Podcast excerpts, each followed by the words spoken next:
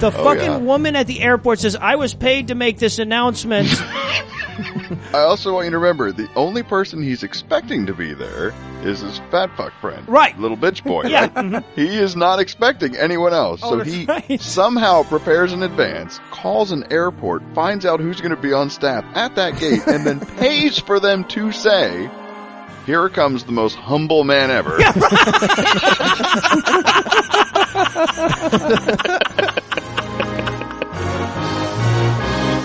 God awful movie.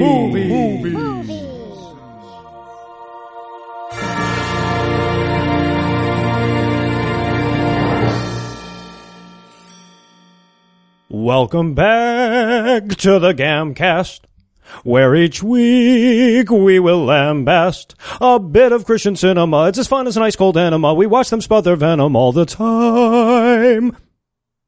I'm your host, no illusions, but I'm not in seclusion. To my left, my buddy Heath Enwright, all sexy, bald, and erudite. Sir, I ask you, how are you tonight? I'm fine.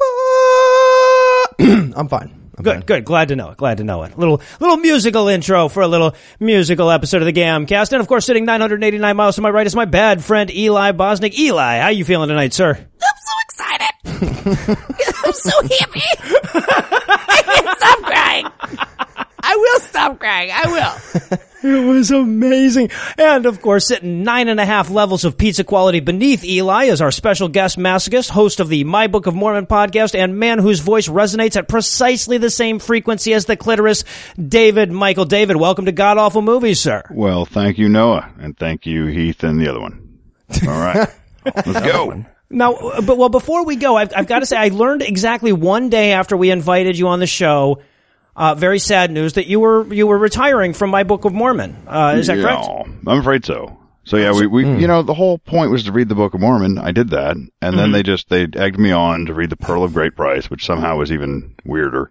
And then uh, I got like halfway through the Doctrines and Covenants, and I just couldn't do it anymore. So anyway, we our our good friend Bryce Blankenagel as uh, is picking up the sword. He's going to continue and um, you know keep the show going without me. So that's That sounds like a made up name, David. Did you just make up a name in the hopes that people wouldn't notice that you're giving up the show? It's kind of like I took my D and D dice and I rolled it, and I was like, "What does that sound like?" Blankenagel. All right, got it. It sounds like something a racist southerner yells about Obama.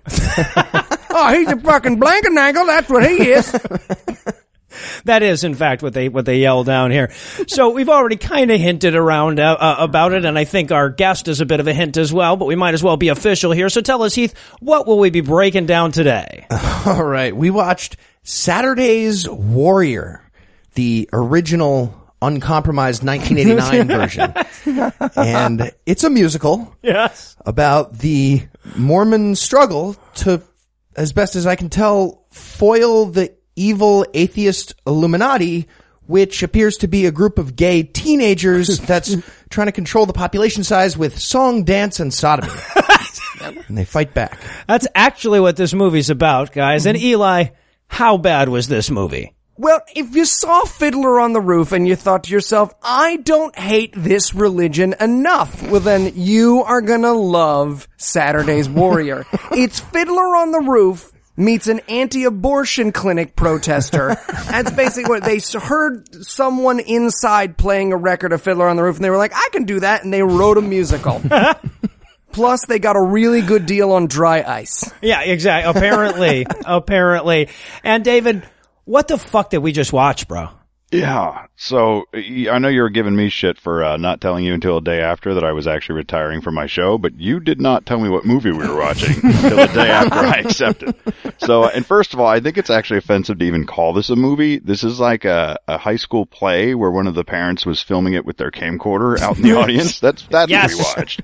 And Yes. uh, yeah, I'm gonna have to. I don't know. I can't. I can't just like explain everything all at once. We're gonna have to go through it. But yeah, there was. uh Wow, this one shocked even me, and I and I thought I was prepared for everything Mormon. I was not. I was Yeah, not. I was not at all. Apparently not, nor was I, and I grew up Mormon-ish. So now I should be specific for people who aren't familiar with my Book of Mormon that David is not a Mormon, never was a Mormon. He just decided on a whim, basically, to read the Book of Mormon and has become something of a uh, a reluctant expert in the subject, which is why we uh, we asked him on today. Yeah, I, I think that's right. I, I'm. This is going to be a little bit of the blind leading the blind here. So, uh, yeah, everything I know about Mormonism, I've learned in the, over the last two years. Before that, I knew well, basically what South Park had to tell me. That was about it. Well, that's, Everything that's I learned about Mormonism, I learned over the last 20 days. Oh, did you binge listen to my show? That's very sweet, Eli. when you say binge listen, do you mean jerk off too? Because the answer is yes. I should point out that Eli actually named the notes this week. Gam episode 42. Eli fucks David's milk chocolatey voice. Oh, you don't even know. You don't even know. There's a reason why we're doing this from separate rooms. Nobody wants a movie review called Get Off Me. Seriously, guys, get him off me. Well, Eli, my video's on. I don't know why yours isn't. That's kind of weird. I feel like you're looking at me, and it's not. It's just not fair. Oh, he is. He is. You ever see anyone frantically try to get a sunflower seed from between their thighs? That's what's going on on this end of the camera, David. Love it. You're So, looking now, for an image. so now, is there anything that you guys would like to nominate this movie for being the best at, being the worst at? How about attractive seductresses? The women in this movie who are supposed to pull our protagonist away and seduce him are like strong threes at best. We've got like Oscar the Grouch in one scene and then every 80s ponytail formed into sentience in another. It's not great. Uh, strong disagree. I was highly attracted to a bunch of these women. I think you had to be at least partially alive in the 80s, but yeah, yeah, I, I, I, I, I'm not with, I'm not following you down that road, Look, man. I don't mind pubic hair as long as it doesn't reach their face. That's all I'm saying. No, I was pre-jerking it at age eight to women just like Yeah, this. I, I, that is what I would vote. I would vote that this movie is the uh, most forgivable if you masturbate to it. Out of any movie that you guys have reviewed so far, this one, okay, there's there are scenes. Strong disagree. That nomination still goes to loving the bad man. Different strokes for I, I was gonna go with, uh, knowing what the words that they're saying means. Oh, Th- yeah. th- th- Ooh, I second. I second. That's gonna come up a lot, I do believe. Humble anyone? Humble? Harry Carey. We'll get there. We'll get there. Um, also, a quick little bit of housekeeping uh, while we're still in the A segment. We announced our first ever live record of God Awful Movies on the show last week, and as of now, more than half the tickets have already sold. So if you were planning on picking up your tickets, like eventually, might want to speed up the process as we will be sold out soon. That's Friday, August 12th in New York, New York. And remember, if you're a $10 an episode patron, you get in free. Plus, we've got a pre-show hangout for you, but you need to get in touch with us sooner than later. Email Eli, that's Eli Bosnick, B-O-S-N-I-C-K at gmail.com or message the GAM Facebook page and we'll set you up. But please let us know as soon as you can so we know how many seats we need to reserve. And with that out of the way, obviously we're all in danger of breaking into song at any moment here. So rather than subject you to that again, we're going to take a quick break. And when we come back, we'll break down all the patent bat shittery that is Saturday's Warrior. We are an ordinary carry, carry, suicide bomber, murder, holocaust, off switch. It's not every day that we're lucky enough to have a voice like David's on the show, and we're going to be damned if we're not going to use it to its fullest potential. So with that in mind, we reached out to our audience and into our deepest desires to ask what folks would like to hear David say. Got a couple of uh, selections here. Do you mind, David? Are we doing sexy voice on all these, or Oh, just oh, uh, uh, just reading them? I don't think you have a non-sexy I voice. but dare that's- you to turn that off. Impossible. Yeah, just, yeah, read. All right, first up. Chicago style pizza looks like someone used an old bread bowl to catch the blood Stephen Baldwin shits out. You guys like that one? Sounds appetizing when you say it. Yeah. Mm-hmm. All right, this one I'm going to enjoy. Would you fuck me? I'd fuck me. yeah, that was a good one. My name is Coctimus Prime. Yes, it is, sir. Kumquat. Not sure about that one. I like this next one though. Podcast award winning scathing atheist. Oh, that sounds sexy, especially the way you say it. Uh, that girl.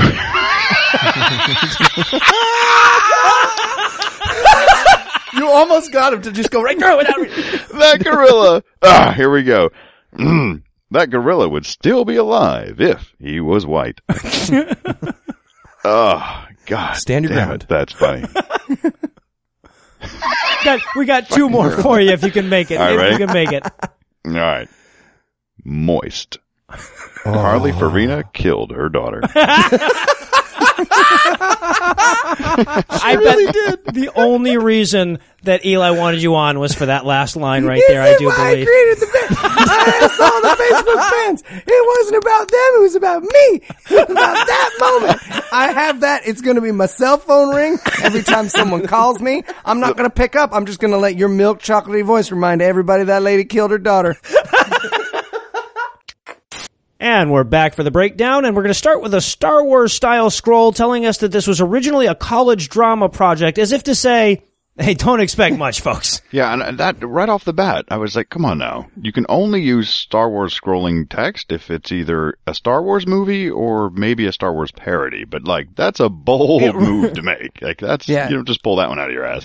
and a promise that they will not fulfill. We also then cut into what will be the first of about 875 scenes of clouds, and I wrote in my notes, if Jesus doesn't ride the luck dragon, I'm gonna be bummed. Fuck this movie. So, it, it- but you forgot in there, it said that the, uh, that this film had cap, or no, I'm sorry, this play, what do they call it? A stage play. This college Yeah. drama stage play had, uh, captivated millions of people. And I, I thought, okay, so your college play, millions of people saw it. So right out of the bat, I'm like, this movie's bullshit, and I'm pissed. Thanks a lot, movie. You haven't even made it through the, your opening Star Wars words, and I'm mad. And and then and they also right away let you know how how li- little they know about the dictionary because they say that this play has had an influence as profound as it is immeasurable. that, that that's true of potato chips and ferret dung or any noun or verb that you say. You might as well have said once in a generation a film like this comes along. This is such a film. Fucking ridiculous.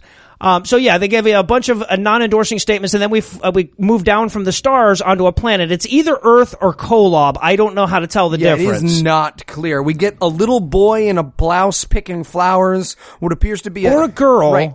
Uh, we have a baby that's statistically an atheist now. A, another Yeah. screaming child.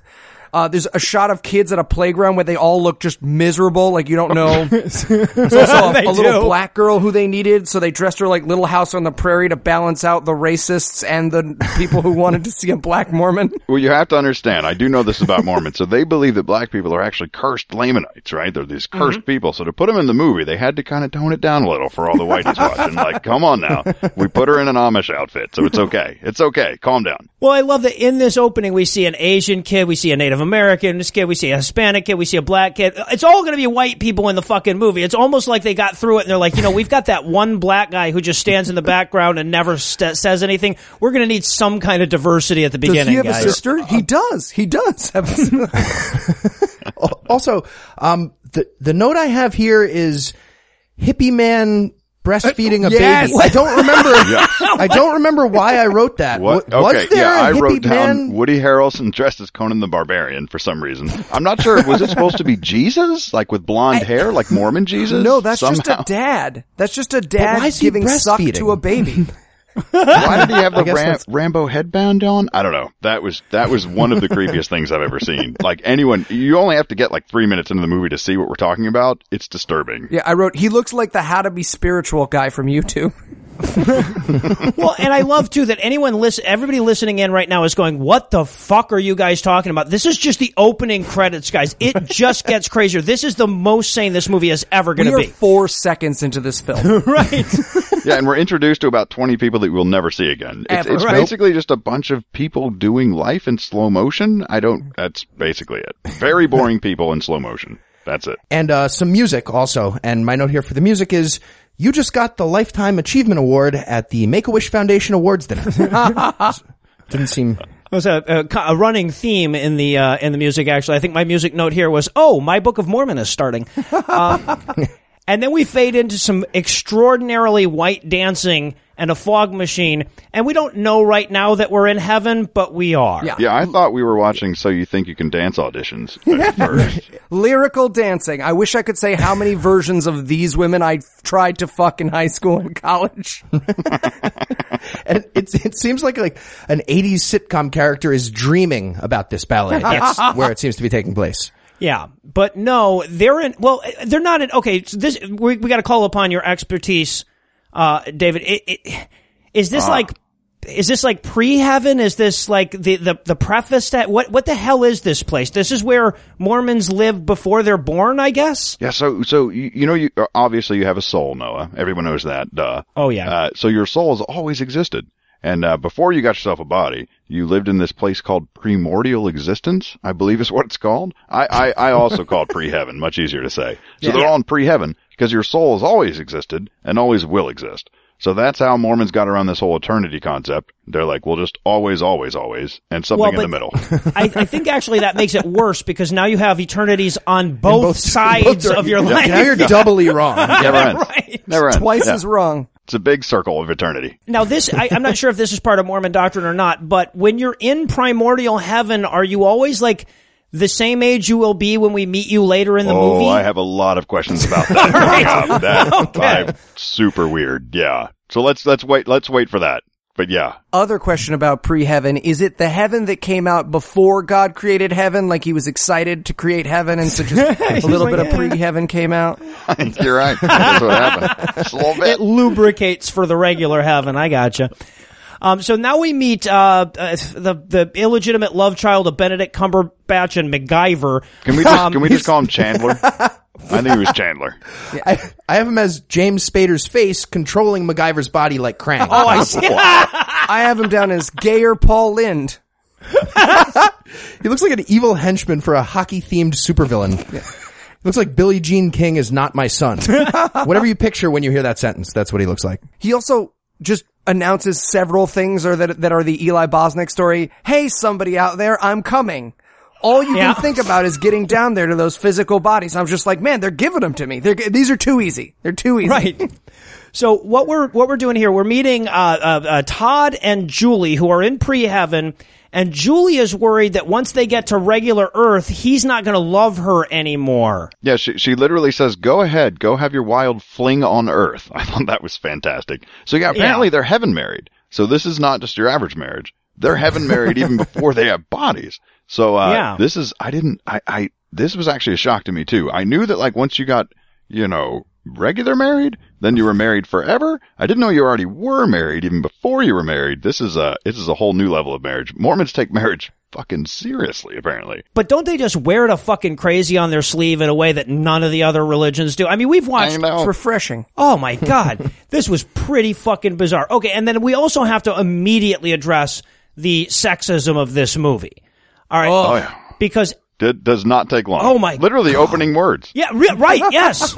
So the girl here is all insecure and she just can't handle things and she's worried about her being herself being ugly and he won't like her if she's ugly. He doesn't seem to be worried about it at all. Again, we're talking about fucking a guy who's so ugly we had to modify MacGyver to get there. We couldn't just say he looked like MacGyver. He looks like Tyrion Lannister made out of pancakes, and she's worried that he won't love her. And by the way, she's fucking hot. She's like she's very Mormon. Jesse Spano. Noah has binders of women like this. Binders. Julie is not Christian movie hot. She's like actually hot. Yeah. Like, Oh yeah. Yes. Yeah. Legit hot. I I had and and she has the big '80s hair. For some reason, that still turns me on. Whatever. Even before, at this point in the movie, I, I didn't realize it was a musical yet, right? So you just sent me a link and said, watch this movie. And you said movie. so I'm like, oh God, they're singing. Why are they singing? This is like a terrible cocktail lounge. What's You're going on? never ready for the singing in this movie. No matter how many songs No. in they get, every time they start singing, you go, fuck, it's a musical. Terrifying. I'm never ready. So abrupt. I'm, Yeah. I'm, it's always so abrupt and so much worse than you remembered. And you keep thinking eventually one of the songs will be good? I'm afraid not. I I, I never thought that for a second after this first one. So now we we meet the heaven dominatrix lady that has a clipboard and shuffles everybody along to the proper vagina. Um, and apparently she catches attitude with every, like every single person who's going to be set down to earth in this movie, she catches attitude with, starting and- here. I have fucked unwilling small animals with less Vaseline than the lens of this fucking shot. it's shot like a commercial for warming lube. I you can't see the fucking movie.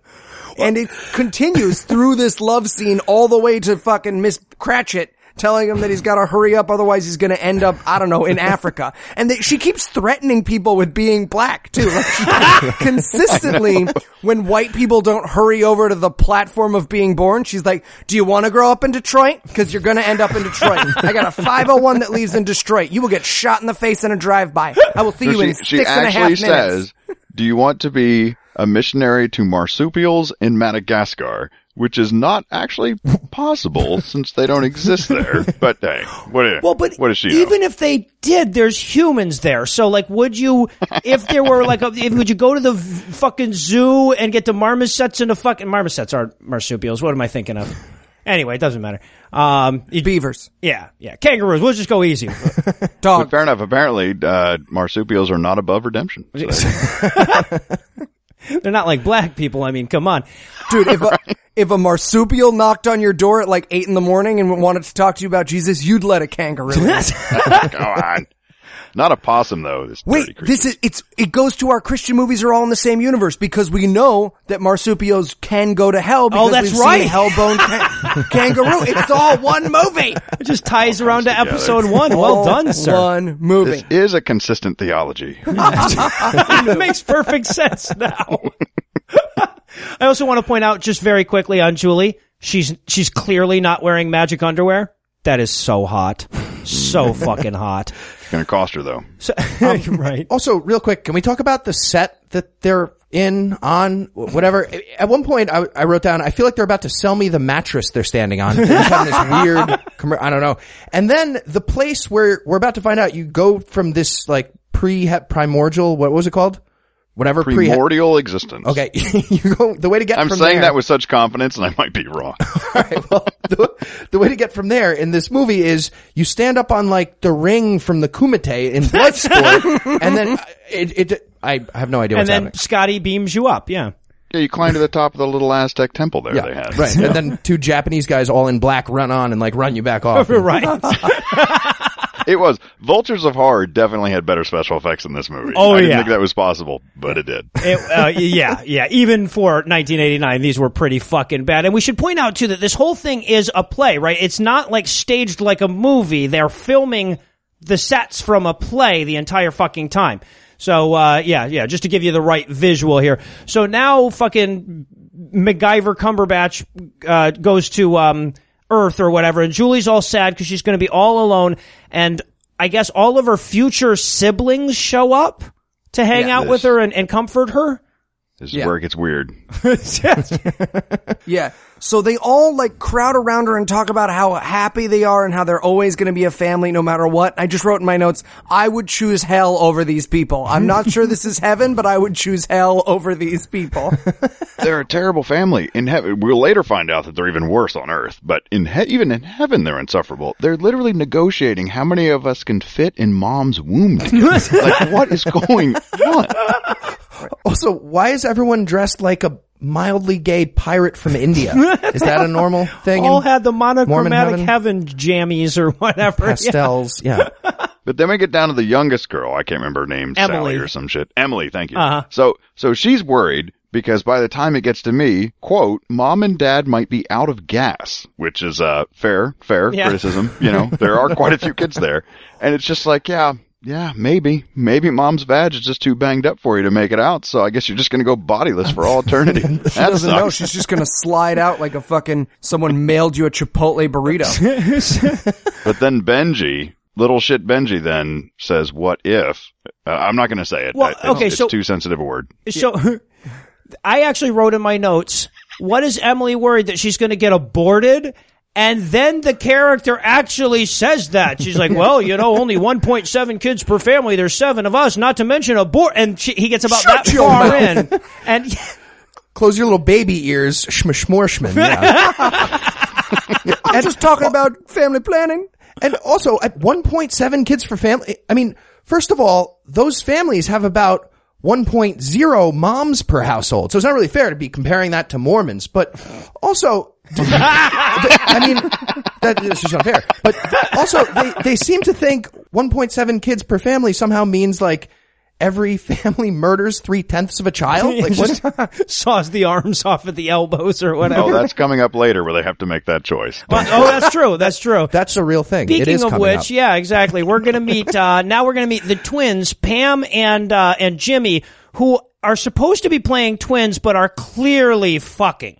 Like they were fucking before. Like when they said lights and camera, they were fucking and stopped for action. Yeah, someone stopped them from fucking to push them out on stage. Like, Yes. she walked out on stage and he slid out of her. That's that's what's going on between these two characters, and they don't hide it. It's written in the script. Like, I assume that during rehearsal he was like, "Great, so uh, Jimmy and Stella and Danny, you have dance call, and you guys, you just bury into each other. I don't care who's on top. I don't care who's on bottom. I just want you both to come back wet and full." It never stops. The entire movie. Every time they're in a scene together, their hands are on each other's thighs. They're so breathing close. weird. It's like you're twins. This is just not cool, man. Not even for Mormons. Right? I've never wanted twins to fuck so much since the Olsen twins turned 18. 18 my ass. Um, so n- now we're going to meet two other guys who I would bet money were the inspiration for the Book of Mormon musical. Yeah, mm. no question. I, I have almost certainly. Almost certainly. Yeah, yeah. So we get our basically our our Josh Gad of this movie and his sidekick, or vice versa. And these two guys, by the way, would look out, out of place anywhere but on bicycles with starch white button downs. And they're going to sing us the third song of the movie. And this has the most spectacularly bizarre lyrics of anything I've ever fucking heard. Yeah, I wrote in my notes because at this point the st- the uh, dry ice smoke was so bad that you literally could not see anything going No. on in the movie. So I just wrote in my notes, "We get it, movie. You vape." but yeah, they're going to sing the "We Don't Know English" song. Right. Well, first of all, you're they're singing about how humble they are. That's like drowning a fish. You can't. That doesn't. but they also have this line. We've already alluded to it, where they're like, "We're not just ex- uh, the ordinary. We are extraordinary." And they actually say. Working a righteous Harry Carey. I went back like six fucking times to Oh, make yeah. sure. I looked at the lyrics online. They are saying work. I have no. That means ritual suicide. That means carving your bowels out with a sword. What the fuck could they possibly have meant there? I was thinking they might mean Harry Carey, like the baseball announcer. Right. That's still confusing, but less so by a little bit, maybe. I don't know. Yeah. So bizarre. I think they were just like, well, it rhymes. No one Right, notice. yeah. No one yeah, there's no question there was a writers meeting and it was like 11 o'clock, which is bedtime for Mormons. And they were like, so Brian, I mean, we've got the word ordinary. And he was like, how about Harry Carey? And, he, and everyone was like, that's fucking stupid. And he was like, dollar in the swear jar. So they kept it. so I know the, these guys are going to keep coming back. So we, we need to like give them names. So I, I think the, uh, Jimmy, uh, the one guy I thought looked like Jimmy Valmer from South Park, you know, the little crippled comedian kid. Jimmy. For sure. And the others I thought was Bubbles from Trailer Park Boys. I don't know if you've ever seen that. Yeah, Yep, the little bitch that just says, whatever you say, Kressler, I'll do whatever you say. That one? Yeah. Totally Bubbles. All right, I had him as this movie's Josh Gad the entire time, but yeah. Yeah. Um, so then the clipboard lady shows up to tell him to hurry the fuck up, and I'm thinking like, man, you let Todd and Julie have two extra chorus- choruses. You should at least let these guys fucking jump in the back and have some sodomy before they go. But no. Um, and this is, oh my god, I've got like nine pages of notes about the marsupials in Madagascar. So while I'm scrolling, you guys can pick it up from there. Well, well, how about how excited Jimmy Valmer gets when he says, we're going down at the same time? And I wrote in my notes, the Eli Bosnick story. Check it on bingo, bitches.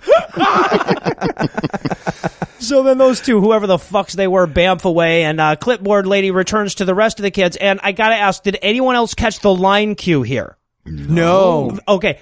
If you watch it again, and you're not going to, but to anybody who hasn't watched it yet, very, very clearly, someone off screen says, I messed that up once. And the lady goes, I messed that up once. I'm so excited to watch it again. No, I'm not. That's a lie. Oh, That's that's great.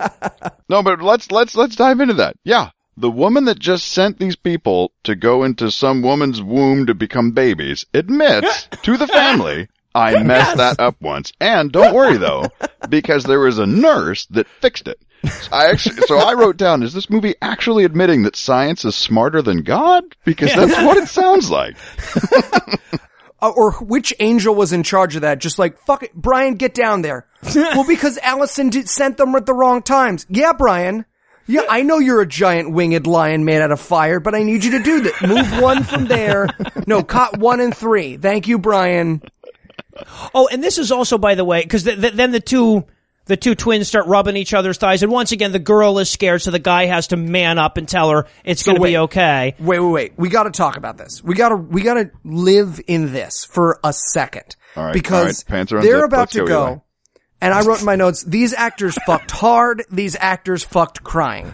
But she looks at him and says, promise me, Jimmy, promise me you'll recognize me. And I wrote in my notes, promise me you'll figure out that I can only come when I can't breathe. so the secret thing they figure out to do together so that they know that they belong together in pre-heaven is to put their hands on each other's upper thighs Inner, upper, inner, inner thigh. Yes. upper thigh. They might as well have put a finger inside each other. it's like three, two, one. That's how we'll know it's you. Oh, and remember what he calls it? He says, "Let's try an experiment." Yeah, Yeah. doing an experiment. And, and the, even what's even better is she says, "What's an experiment?" You dumb bitch! How stupid are they making women out to be in this movie? This is oh. unbelievable. What's an experiment? and it just gets worse and worse. Also, I noticed at this point he looks like a Japanese man in whiteface. Oh my god, he does. Yeah, go check it out. It's really good. Um, and, and also, this is where we first get the backup dancers, and you couldn't even tell if they were shooting for in unison. No, It, honestly, it seemed like one of the dancers is always buffering, and I'm not sure how that's possible, but that's what it looked like when I was watching. and, and also the song is not even remotely related, and this is going to happen a lot. It's not even remotely related to what was going on up till that point. They might as well have started singing Hakuna Matata. Oh, it's funny. I wrote down Aladdin's a whole new world Mormon style. So yeah, we're on the same page. and then just to make sure that we're we understand right away that this movie's going to get good and fucking dark. Um, uh, Wally Kessler, the the guy who uh, got bamfed down with this movie's Josh Gad, shows back up because I guess he was miscarried. We yeah, someone know. swallowed him. right. And the uh, the line we get, he's describing what happened to him. Mm-hmm. He says, "I was screaming down this incredible tube of light, and then wham, I'm back here." And her, and and the mean admin Mormon bitch, her response is, "Oh, it happens all the time." right. oh, don't worry, that was a flashlight. It's cool. That we, we both thought it was a vagina. Well, Just no wonder. tight. No wonder it happens all the time. Who doesn't have one of those? Yeah. But now we get the scene where the little girl from before who was scared that mom and dad are going to get done oh. funneling things outside of her flap curtains. She makes Jimmy promise to make mom and dad fuck. That's basically what she's like, Yep. promise me, Jimmy, promise. Is this where she swears that she'll die for him? Yes. And he Uh-huh. smiles? He's like, yeah, you sure will. That'll be in the sequel, but, uh, yeah, but, but, but let's discuss the logistics of that for a second though. Yeah, because before he leaves, I don't know if they know in primordial heaven or whatever, if, you know, about fucking, but Jimmy says, I promise uh, you'll be born. Like, what is he gonna do? What was his plan? How was he, anyway. Oh, mom, dad, I prepared you these oysters. What's this? A Barry Manilow record? Let's get it on. What's this? David Michael to narrate Fifty Shades of Grey? It is Hey, fair, mom, though. come sit on this speaker. He's gonna hum into it. But nothing about this pre-heaven makes any sense, does it? Like, how can there be kids? How can there be a four-year-old? Like, er- Who's been four year olds old for eternity, yeah, apparently. I actually said, I thought, like, I assume that there, she's going to be born and die when she's four. So is this like, is Oh, this kinda- okay. maybe? I don't know. Oh, I don't know. It's just bizarre. That wouldn't be the darkest part of this movie. Um, so now we're going to cut to the airport here. Now we're outside of pre-heaven. We're at an airport, and Julia's all We are grown twenty up. seconds into this movie. I know. But this scene, this, this scene is actually one of my favorites. This was Oh, awesome. it was awesome. So, thi- and this really, really underscores because at first you're just like, oh, maybe that line was just kind of sexist. Maybe I'm re-. no, no. This movie is amazingly sexist.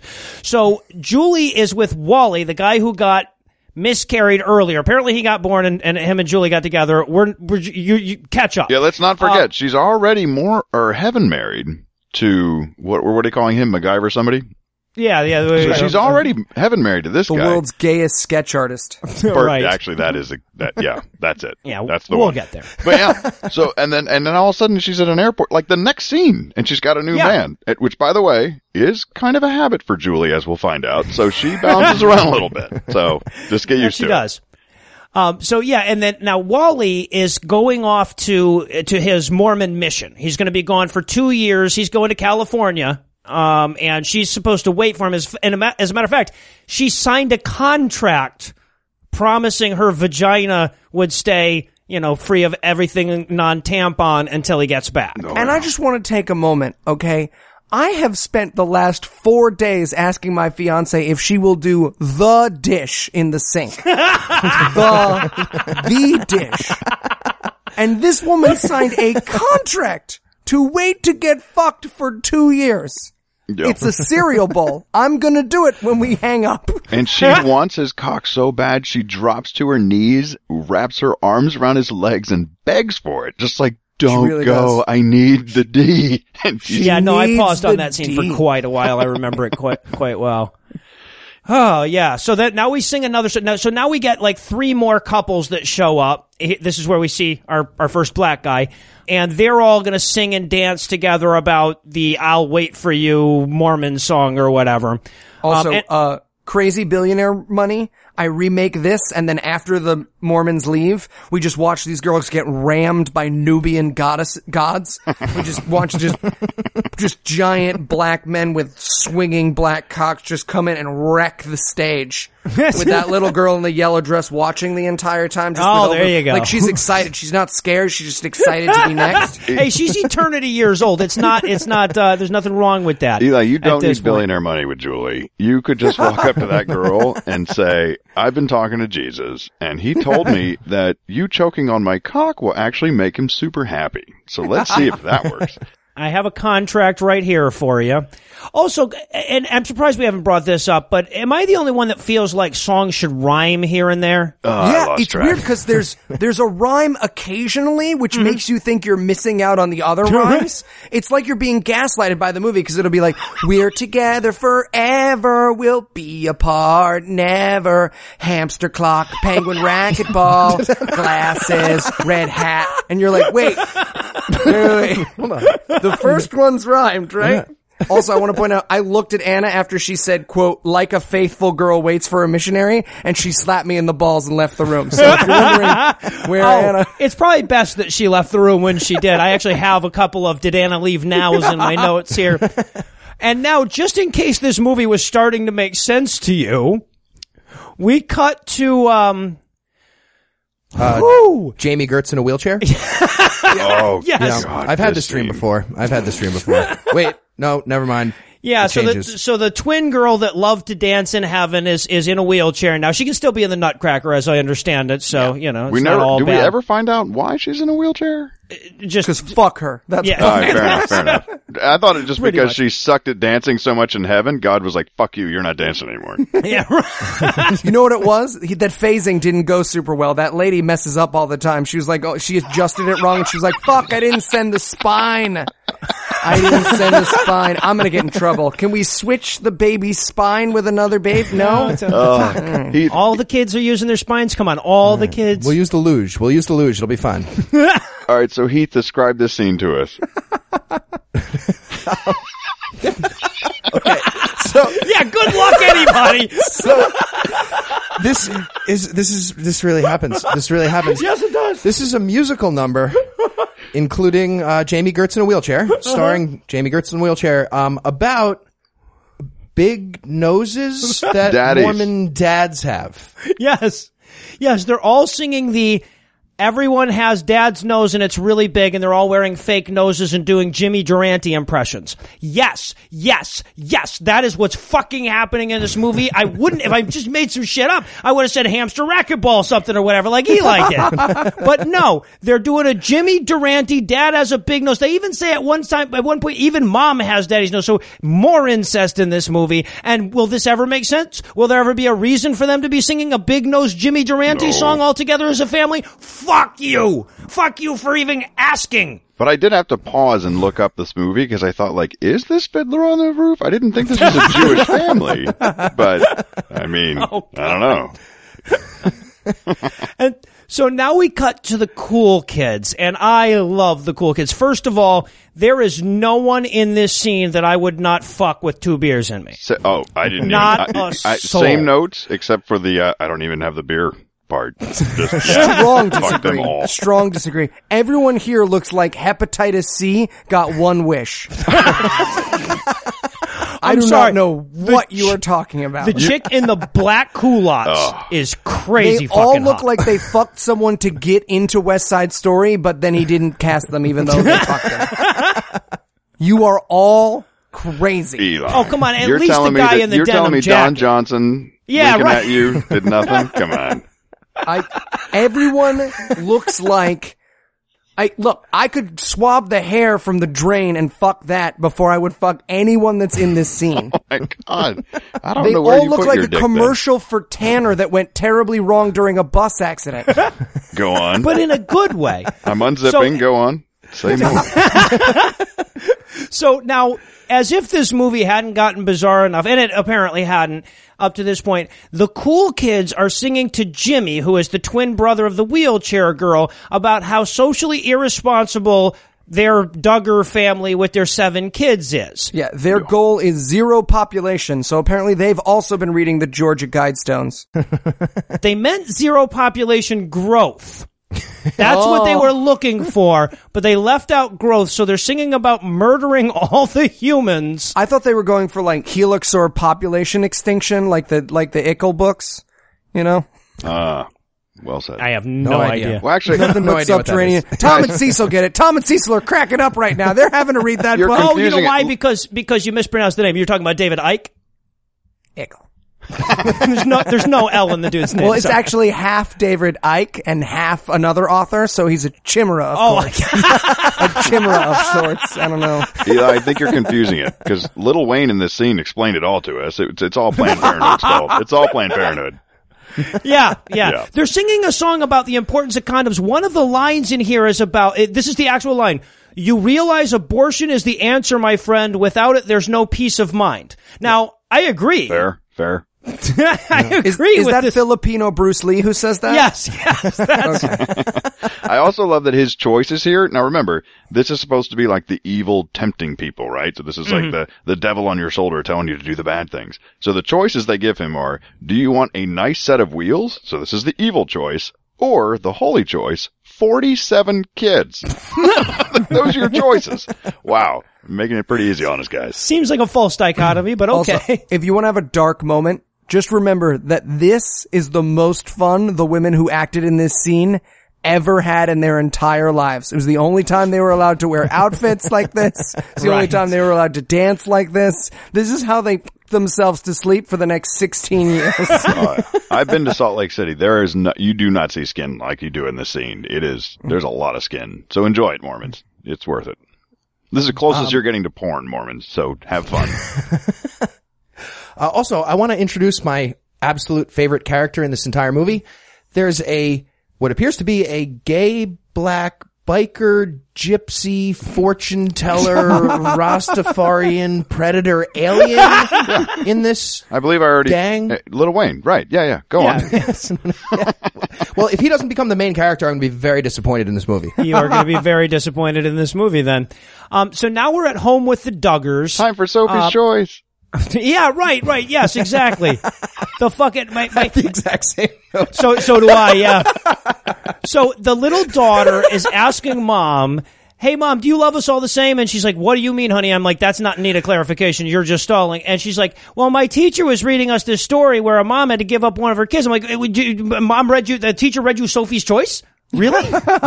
So, so the kids decide to play like Sophie's Choice, the board game with the family. the kids basically Crazy. decide to do Hunger Games in, in their heads. yeah, right. And they try to give her an out. They, they're like, hey, how about just the stuffed animal? Just say the stuffed animal. And the mom's like, "Mm, I don't know. I don't about that. We do have this broken one in the wheelchair. That's here. what Come Dad guys. says. Dad's Yeah. first choice is, what about that Pam cripple bitch? I don't know. What about the, Who do what about the that broken one? She's dead from the waist down, so that's like halfway there She's already. halfway there. It's only a we have point to- seven kid anyway. Do we have to paralyze one of you if we kill her? I don't know how that works. And by the way, did I hear correctly that the monkey's name is Monkey Face? Is that? Yes. Yeah. so, Monkey and Face. no one at home, Urban Dictionary, Monkey Face. Just promise me you won't do that. Do it. Google image, show it to your kids. Don't look at it first. Just Google image, save them search to off, tell you. show it to your child. Monkey Face. So Now there is one. There's one person in the room though that does say, "Wow, this is fucked up. There are too many kids here." And apparently that's just an evil thing to say. yeah, yeah, that's Jimmy who is wearing about one fifth of his shorts. I can see Jimmy's balls so well. I'll never not see Jimmy's balls. Every time I close my eyes, I see Jimmy's balls for the rest of my life. So you never yeah, look directly at him. That, exactly, exactly. Rookie what the hell were you thinking? Um, so yeah, so he starts giving them shit for having too many kids because I guess his friends are picking on him for coming for, from such a big family, and like this is like the worst thing that has ever happened to this family. This is the biggest problem they have ever had to face together. Yeah, it's no, no issue to figure out who would we kill if we had to, but apparently Right, the thought right. of one more, oh, horrifying. And so they sing a song about it. The parents Yep. sing a "Why doesn't our song want us to fuck?" and "Why do my parents keep fucking?" song. Yeah. Duet, tri- trio. And in my in my notes it just says, "Is this an anti-condom movie?" I think that is the plot. there will be no plot.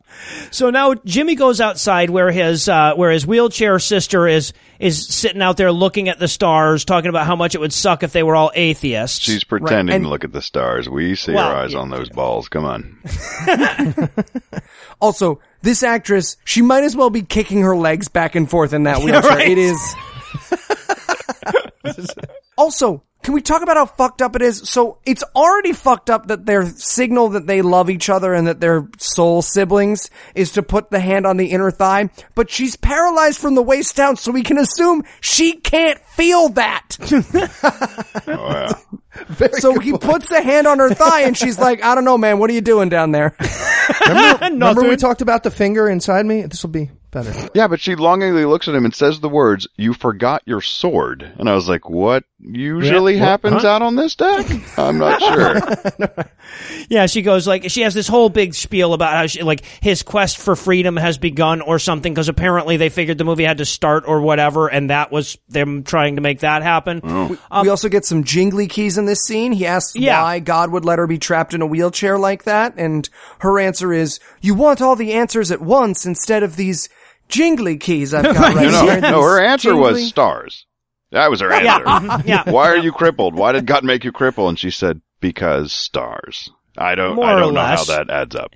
Now, the, and then of course this is where we get into song nine, and uh, pro- possibly Jesus, no we're already at song nine. Yeah, oh, of 16, yes. Um, and I don't think any song pissed me off lyrically more than this one because I just because I'm a pedantic fuck. But the the the chorus of this song is line upon line, precept on precept.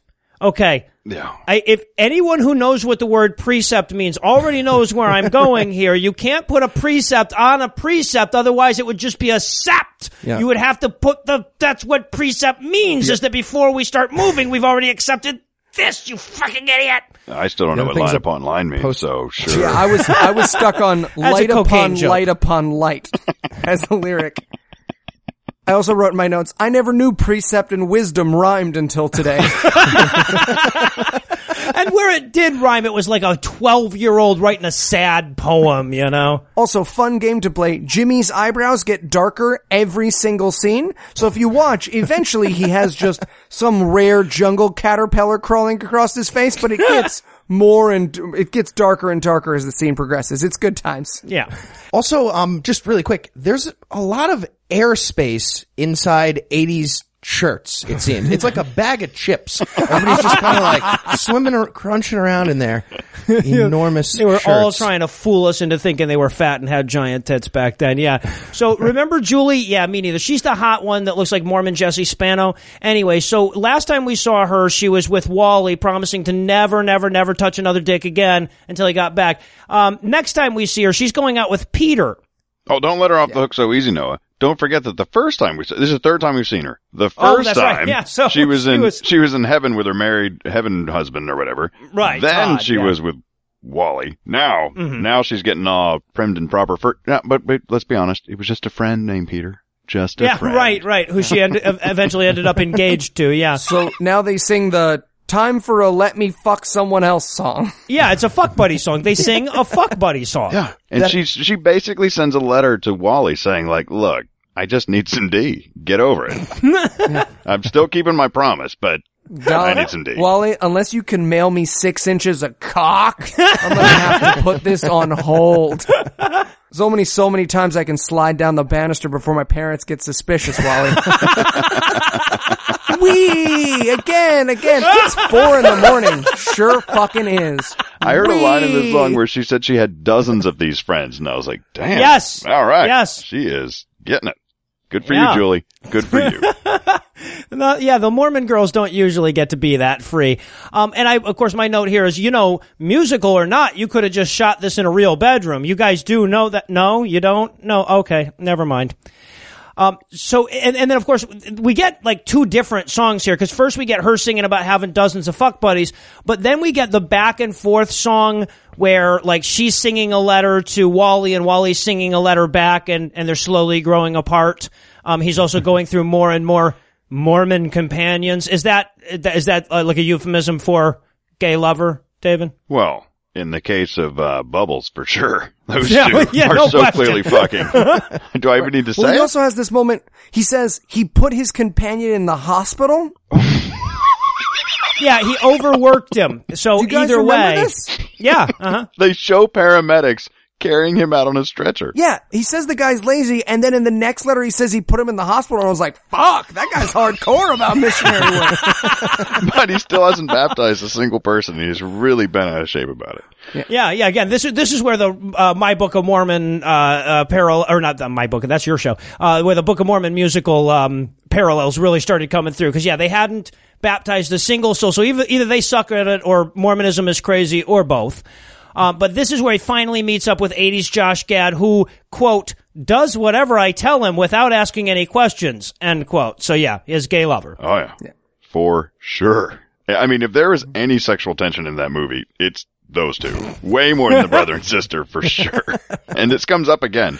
I, I won't even Oh, oh, spoil yeah, the end times. airport scene, but yeah, he, yeah, Bubbles, Bubbles gets his wish, for sure. Yeah, he fucks him in the end. Yeah, You exactly. know, he so, gets his man. Good for him.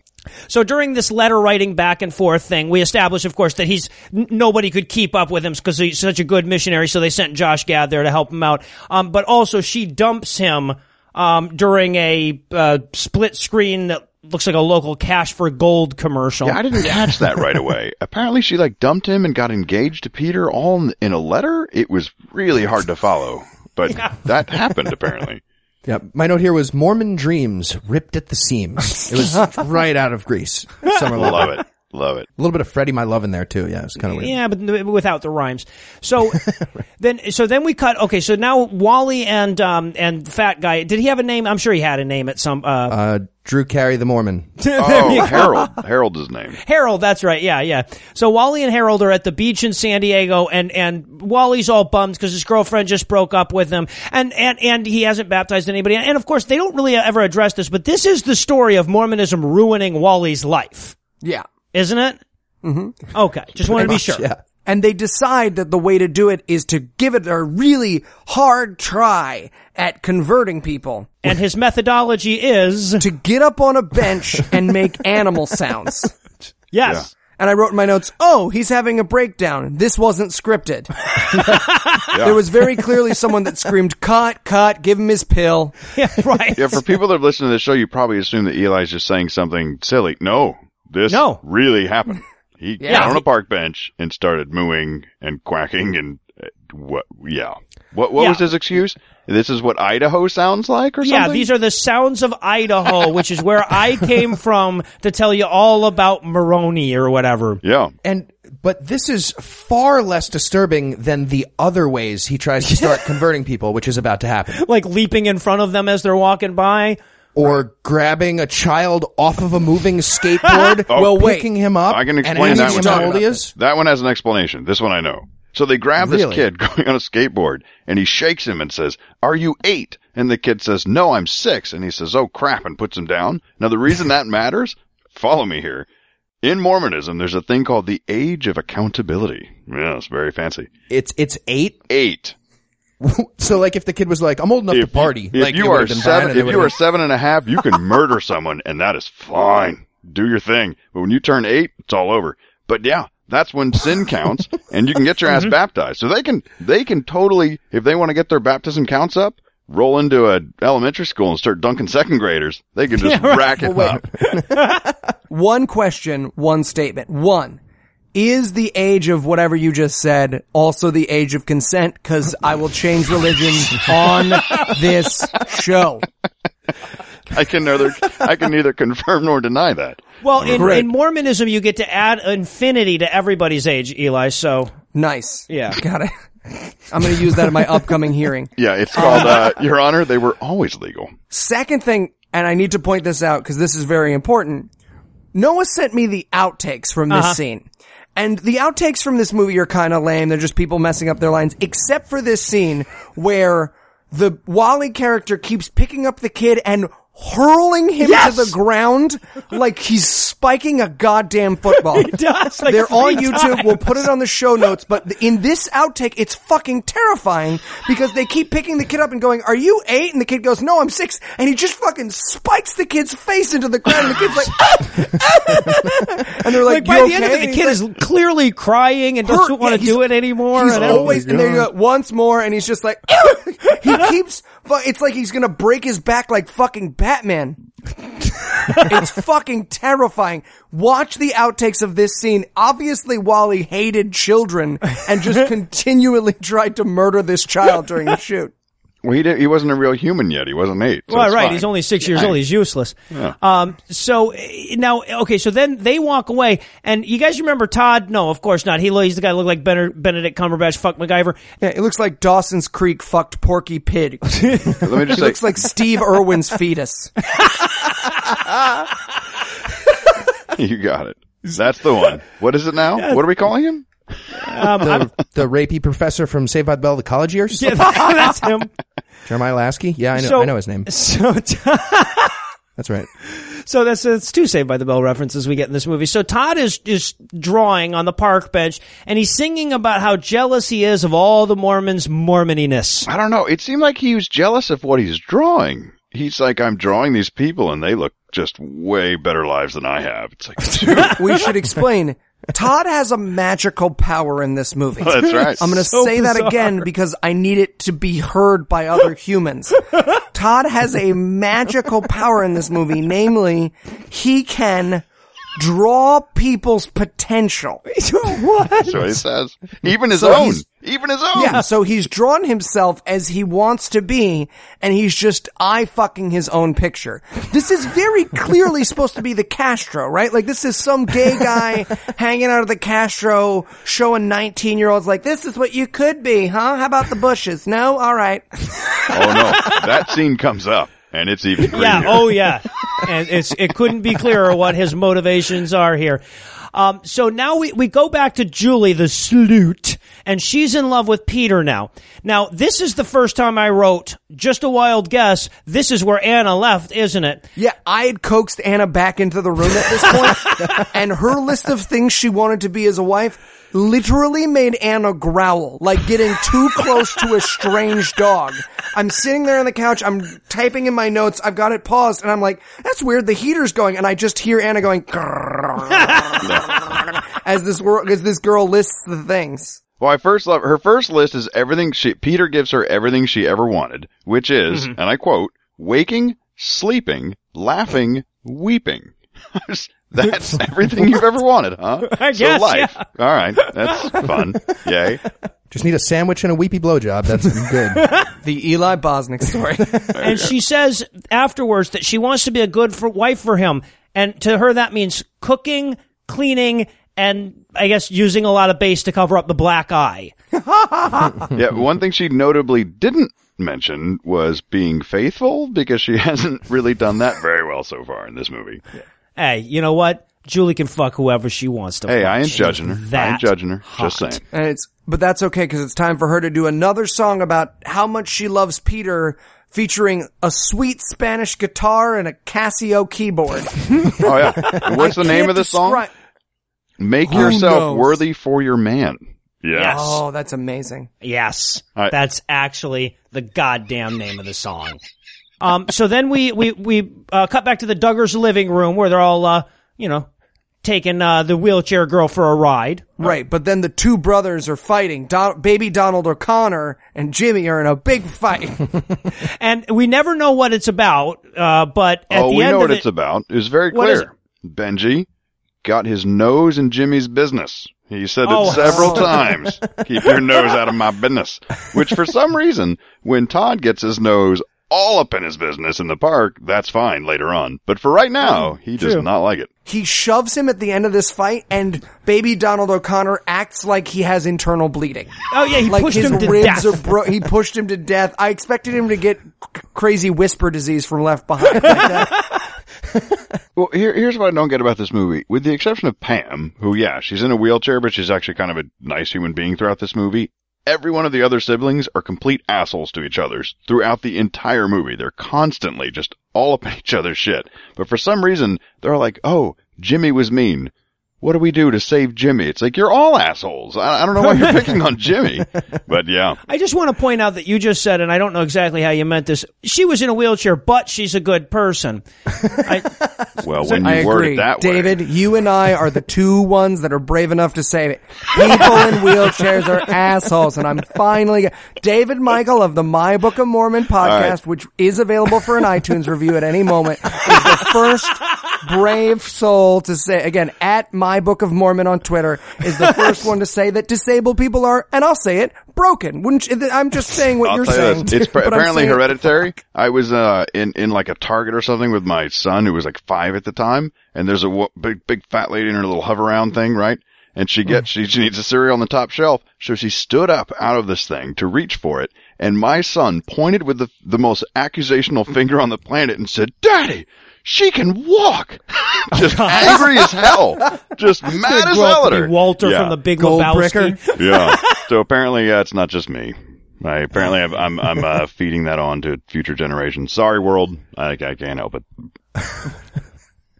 So, Yeah, bring Now it back. Bring it back, Noah. yeah, yeah, yeah, like, yeah. I'm just thinking about my point. poor mother who's been in a wheelchair since before I was born, and uh, and and how your nasty little Well, child would be it's fucking with her at the. My mom versus your kid. Go. But I'll tell you, once you once you take the brakes off those wheels, it makes them for some pretty good fucking Noah. I'm just. Wow. Okay, I'm never gonna get back now, so I'm just gonna live. There'll be a there'll be a beep or something, and then we'll just show up on this scene. So exactly. There we go. So now we go back to Jimmy and his buddies, and the two the two less hot of the three hot chicks is trying to are trying to double team him, I guess, or something. Mm. At a uh, Jeep dealership in Purgatory. and, uh, I have no idea what's happening. The last time they were together, they were all huddled around something that looked like a Porsche. I don't think it was a Porsche, but it, they at least tried to make it look They like tried to one. call it a Now it's a Porsche, yeah. Jeep, so I don't know what's happening to this group. They're losing money fast. and they they sing the "We Can Fuck Whoever We Want" song, and there's just this incredible moment in this scene where they say "jumping our fears," and everyone does the whitest jump you can possibly imagine at the same time. It is amazing. If you d- haven't watched this movie yet, watch it only for the tenth of a second. All the white people on stage go, eh. I was just watching the brunette through Kinda this entire stung scene. my ankles. And apparently, all, they're, they, okay. So I guess what they're trying to do is talk Jimmy into going to California with him to party or whatever. Although they're very unclear about that. And I guess all nine of them are leaving in the same jeep too. Yeah. Um, that should be fun. Uh, so, but before he can go, he has to go back home where they've got a surprise party for him. I guess it's his birthday. Oh yeah. And let's talk about the gifts that these people have for him. Okay, but Oh, before God. we do, can we point out the fact that each person has dressed like their gift? Yeah, each person has is wearing a costume of their gift. Mm-hmm. So And uh, Julie, by the way, just had wrapped herself up, and the entire time I'm like, if she's not naked under there, I'm going to be pissed. Spoiler alert. I'm going to be pissed. Yeah, I kept expecting her We to be all naked. had the same note. It's not even. It's like, of course, we had the same note. The girl was hot and in nothing but wrapping paper. What did we think was under there? This was just rude not to be naked. Yeah, and it was. In fact, it was. So the littlest one gives him Mr. Monkey Face. Which we already learned that nobody wants. Even the mom doesn't want it. She's Yeah, like, "Why no. don't get rid of that fucking old stuff. He's like, I don't want this stuffed monkey. And she's like, take the fucking stuffed monkey. We hate it. Mom, do you think the monkey's real? I'm a Mormon. I don't know what's real. take the monkey. It's got Zika virus. I don't want it. And and so Ernie is dressed like a chimney sweep because he's going to shine uh, Jimmy's shoes for a year. That's his a gift. year. A Yeah. year. A year. Yeah. That's a pretty good gift, actually. Younger sister is gonna, and this also, I had a, I don't know if anyone had this. Did you guys have a wistful moment here where you were like, oh, Mormons. Like, this is the nice part of Mormonism where they get you in. I was right? going 'Cause to they stop you just- at wistful. No, Right? Yeah. They they wear costumes and they give each other presents and that seems nice. And you can just gotta compromise that with the crazy pre-cum version of heaven. and uh, of no. course, To answer your question, Eli, no. yeah, Did not nothing, either. Nope. wistful never, never entered into it. Didn't factor into it. It's like the Norwegian blues plumage. And then the wheelchair girl turns to him. This is his twin sister whose birthday it also is and says, I love that you give me shit about hand, like whatever I said before, and you can't even say her name is Pam. No, she's the wheelchair girl. Yeah, I get all the shit. Go on, Noah. I, I just well, you know, like I, I'm I'm not like this fucking movie. I'm not expecting the audience to keep track of all these people's names. So Pam, comma the wheelchair girl. Yeah, That's there all I'm saying. She has a name, sir. Don't you don't police us, David. Don't you try and get out of Crippy this. Turns to uh to her brother Jimmy and she says, "Will you please kneel before me?" And I'm like, "Finally, he's going to eat her out. It's about damn time." But Right. no, Doesn't matter if she can feel it. Make the alphabet with your tongue, Jim Jim. at least give it a try. Let's find out. But no, she made him tinfoil night stuff Yeah. for because remember earlier she said the thing about the quest. No, and, and anyway, yeah. And did you guys catch when she was knighting him with her little cardboard sword? That when she like tapped his shoulder, he actually said, "Ow, that hurt." I- Yeah. I missed that. No. fucking pussy. um, but then we get to the to the turn. Because oh, they- this is awesome. The Mom back- has a surprise. Plot's about to get going. I know it's been sounding pretty boring so far. Apparently, Mom is pregnant again, and Jimmy is crazy pissed. So mad that his mom fucked. He is so mad that his mom. Norman Bates would have been like, dude, you have issues. you need to let your mom live her life. well, this is a clear Not spite helping. pregnancy. I mean, he, what? come on. Clearly, like got pregnant right in his face. Spite pregnancy, the Eli Bosnick story. Yeah, so that Jimmy just looks her right in the eye and says, "I hope you have a fucking litter, you whore." Basically, all right, and I'm then dad does the best stage slap in the history of the world. It's a Ever. it's a uppercut. It's a uppercut stage slap, and Jimmy goes flying like Ip Man Four: Secret of the Ooze. he flies across the room. It's Crouching Tiger, Hidden Mormon. It's fucking amazing. Yeah, Jimmy either got actually backhanded in the face or best special effects of any movie that you guys have ever done before. One of oh, those two. It was great. It was a great backhand. So yeah, so hooray for physical abuse, and then I guess Mom got so upset that she miscarried the baby. And Yep. somehow that's Jimmy's fault? I don't Yes. know. Yes. Dad hit the kid. I don't know. I don't get it. You're killing your sister, Jimmy. You're killing your sister. You made And- dad hit you. Why did you make dad hit you? And the angel kid goes back in her cage. Back Yes, in primordial, yes. whatever the fuck. So with that morbid turn, we're going to pause to pick our jaws back up. But before we do, let me give Act 3 the hard sell. Will Jimmy and Pam ever consummate their siblinghood? What the fuck is wrong with these people? When are they going to sing a Hasadega Ibuai? Find out the answer to these questions and more when we return for the reluctant conclusion of Saturday's Warrior. All right, kids, time for bed. That's enough Saturday's Warrior for tonight. Hey, Dad, Mom. Yes, honey. Well, we were thinking about the movie. And well, what if we have a little sister in heaven waiting to be part of our family? Oh, sweetie, that's a nice thought, but I think we have all the family we need right now. Yeah, I wasn't really talking to you. Uh, now, me neither. son, I, I mean, he has a point, Dad.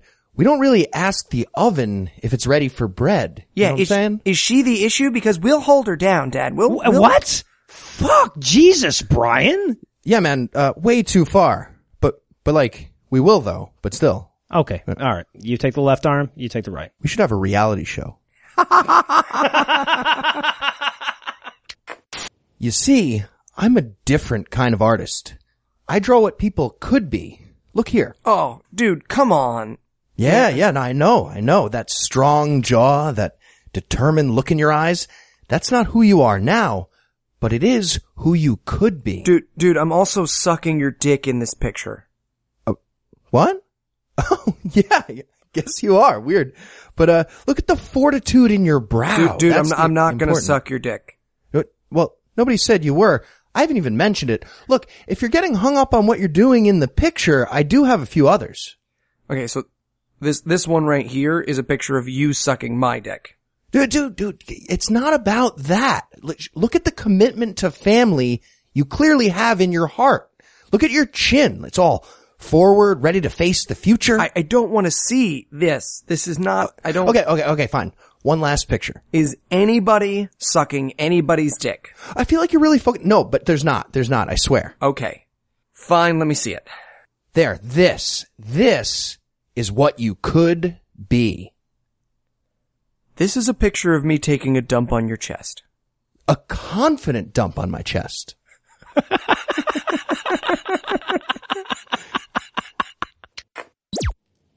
And we're back for a reprise. And when we last saw Emily, she was being blasted out of a, a vagina and bloody chunks all over mom's temple garments. So now we're literally going to start the next scene with the miscarried baby in pre-heaven upset that she didn't get to be born. Yeah. So the baby died. We have achieved dead baby in this movie. Christian movie bingo.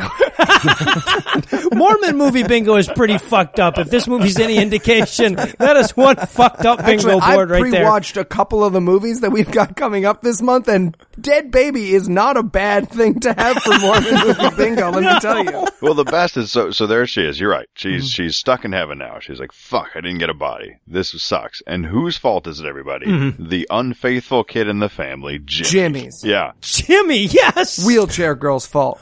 Well, keep in mind now, Jimmy promised to keep his parents fucking before he was born, Broke and he didn't his keep his promise. I mean, so you know, he's probably taking cues from his little sister Julie, but you know, this is a family that does not keep their word. That's all I'm saying. right. no shit. Can't trust those Mormons. Um, so like, uh, so now we got, we cut to Jimmy and he's on the beach in San Diego some number of weeks or months or years later. They no indication whatsoever. After murdering his little sister. Yeah. D- he ran away from home because his mom got pregnant? Is that the plot here? Yep. I guess. Yes. Okay. That is accurate. Yeah. Um, but the good news though is that the black guy gets two lines in this scene, y'all. Yeah. That's three total. he this is where I decided he was Little Wayne. The way Oh. he says, "Gonna wash away his sins." Oh, that, that was classic Little Wayne. Uh, I wrote in my notes. Wait, did they all fuck each other? I like this part of the movie better.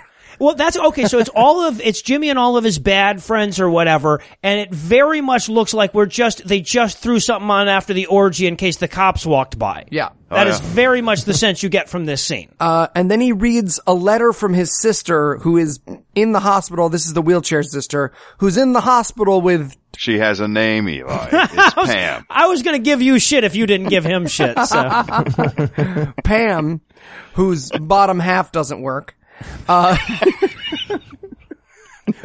is in the hospital with with wheelchair wheelchairitis. Like we don't know. exactly. She Like, has oh, the usual broken things. brother promise-itis. Yes. Oh, but don't worry. She got a great present from her brother at home. Did you guys get this? Yeah. He sent her lizards and grasshoppers. I, uh, that sounds fun. Like what a little prankster. Yeah, Sending yeah. lizards and grasshoppers to a hospital. That's, that's genius. And Julie's gonna marry Peter. Yeah. Uh huh. And then Pam gets so fucking close to saying a good message, and then she takes a, a real hard right turn into not a good message, because she says, freedom is knowing who you are. As long as who you are is exactly what we want Yeah. you to Right. be. As long as that's a Mormon. yeah. Thought I was Yeah. going to say walking, didn't you? Nope. Nope. You're such an asshole. You thought I was going to say walking. Fuck you. I did take a moment to think about that, and I thought, yeah, if you asked a slave, you know, hey, do you know who you are? I sure do. You're free. Yeah, that's not how this That's- works, no, bro. that's just not having amnesia. Yeah. Um, and now we get okay. So he's he's his friends have left, and, and he's sitting on the bench reading his sad letter from his hospital sister, and uh, And what is what is she trying to say in that letter? By the way, just kind of like, I wish you knew Jesus like I did because it makes me happy. Even She though sure I'm is. She sure is. Okay, That's it. Got it. That's the message. Got it. And again, there is no solid floor to the crazy. We are in free fall for this entire movie. So now we're going to get, and we've already obviously alluded to this with the interstitial and, and earlier. This is the scene where Todd is drawing Jimmy. It is one of the most awkward homosexual come-ons that I've ever seen in film, and I've seen a lot. So uh, I lived in the village for four years, and this is the weirdest gay come on I've ever seen. Yeah.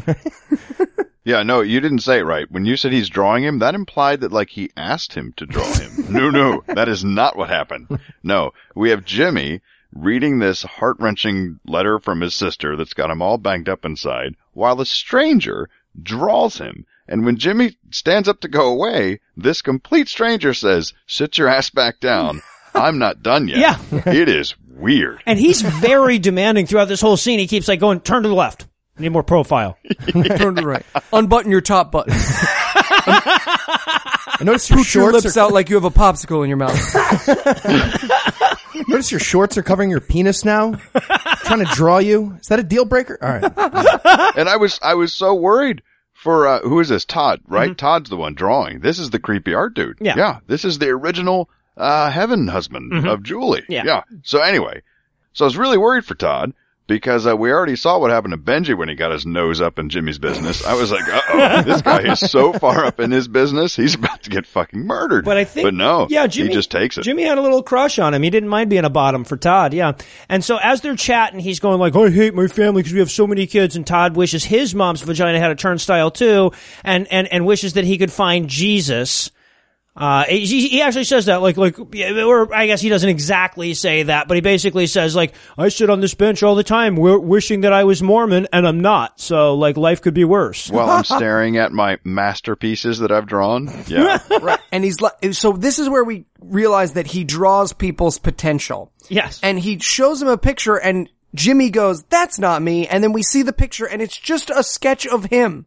It's, very perfectly clearly him. just a picture of him. And he's like, look at your brow. Look how determined you look. Look at your forehead. That's who you could be if we fucked. And I kept waiting for him to say if we fucked, but he never Well, I, I love too, like everybody's potential, according to his drawings, is exactly you, only looking slightly up, like 14 degrees. That's your potential.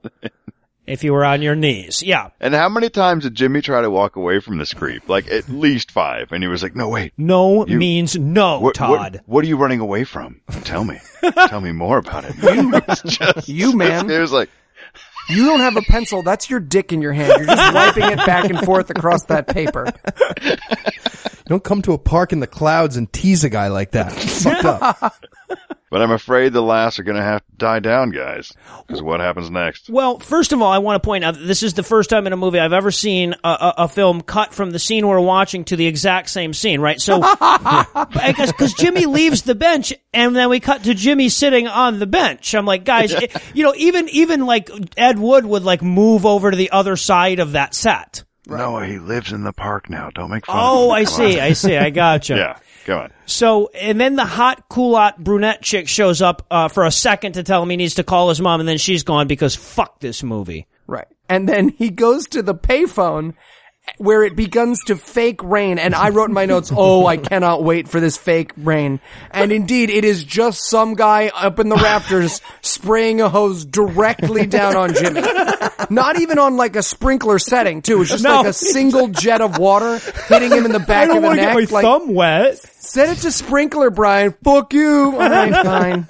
Yeah, can we also? Yeah, it went from broad daylight to night, like when the water started. So I think it was just like, how do we make it look like that? You just turn that light off. Yeah, Oh, right, got it, got it. Okay, we turn the light off. We get the hose. Okay, perfect. And we answer learned the that- fucking payphone. and we learned that Pamela died from not having a Mormon twin anymore. Well, right, and, and that's that's my goddamn note here. I wrote, he needs to call home. I bet Pam's dead because that would be perfectly insane. Yep. Yep. Those are my notes. She died of atheist brother disease. That's what happens. we then cut to heaven where she's with her little sister and her little sister's like, how is earth? And I wanted her so badly to be like, you know, not great. I couldn't walk. really?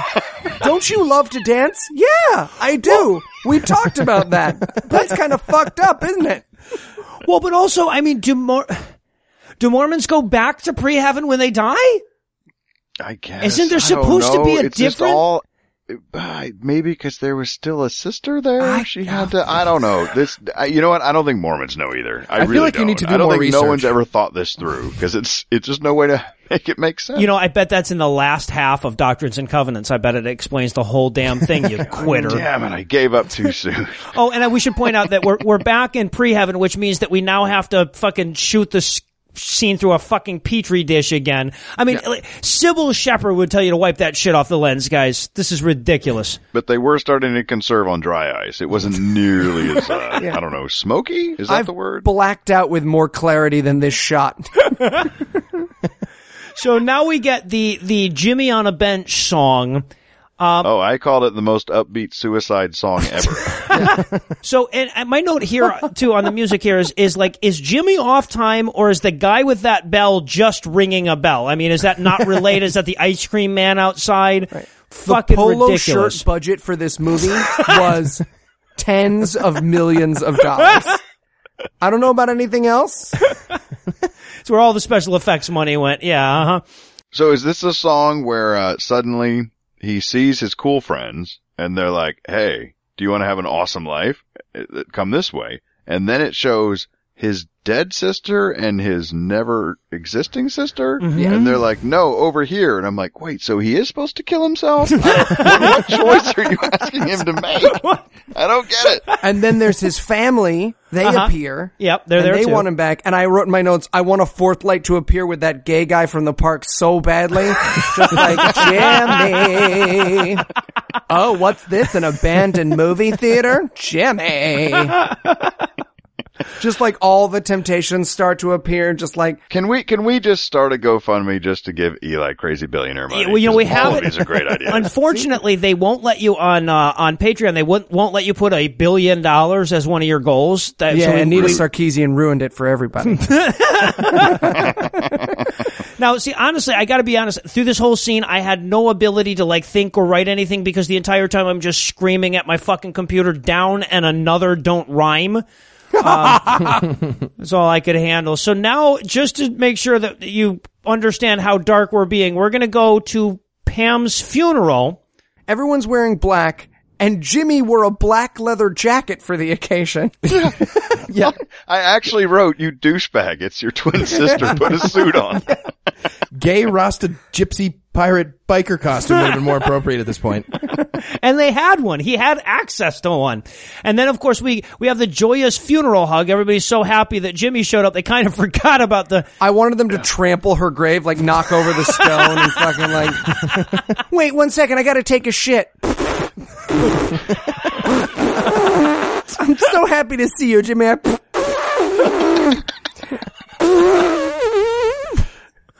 That's- One more. Everything's better with poop jokes. Thank you. And and meanwhile, you guys remember Wally and the fat guy? Well, apparently so did the writer just now because apparently they're back in the movie. The Mormons.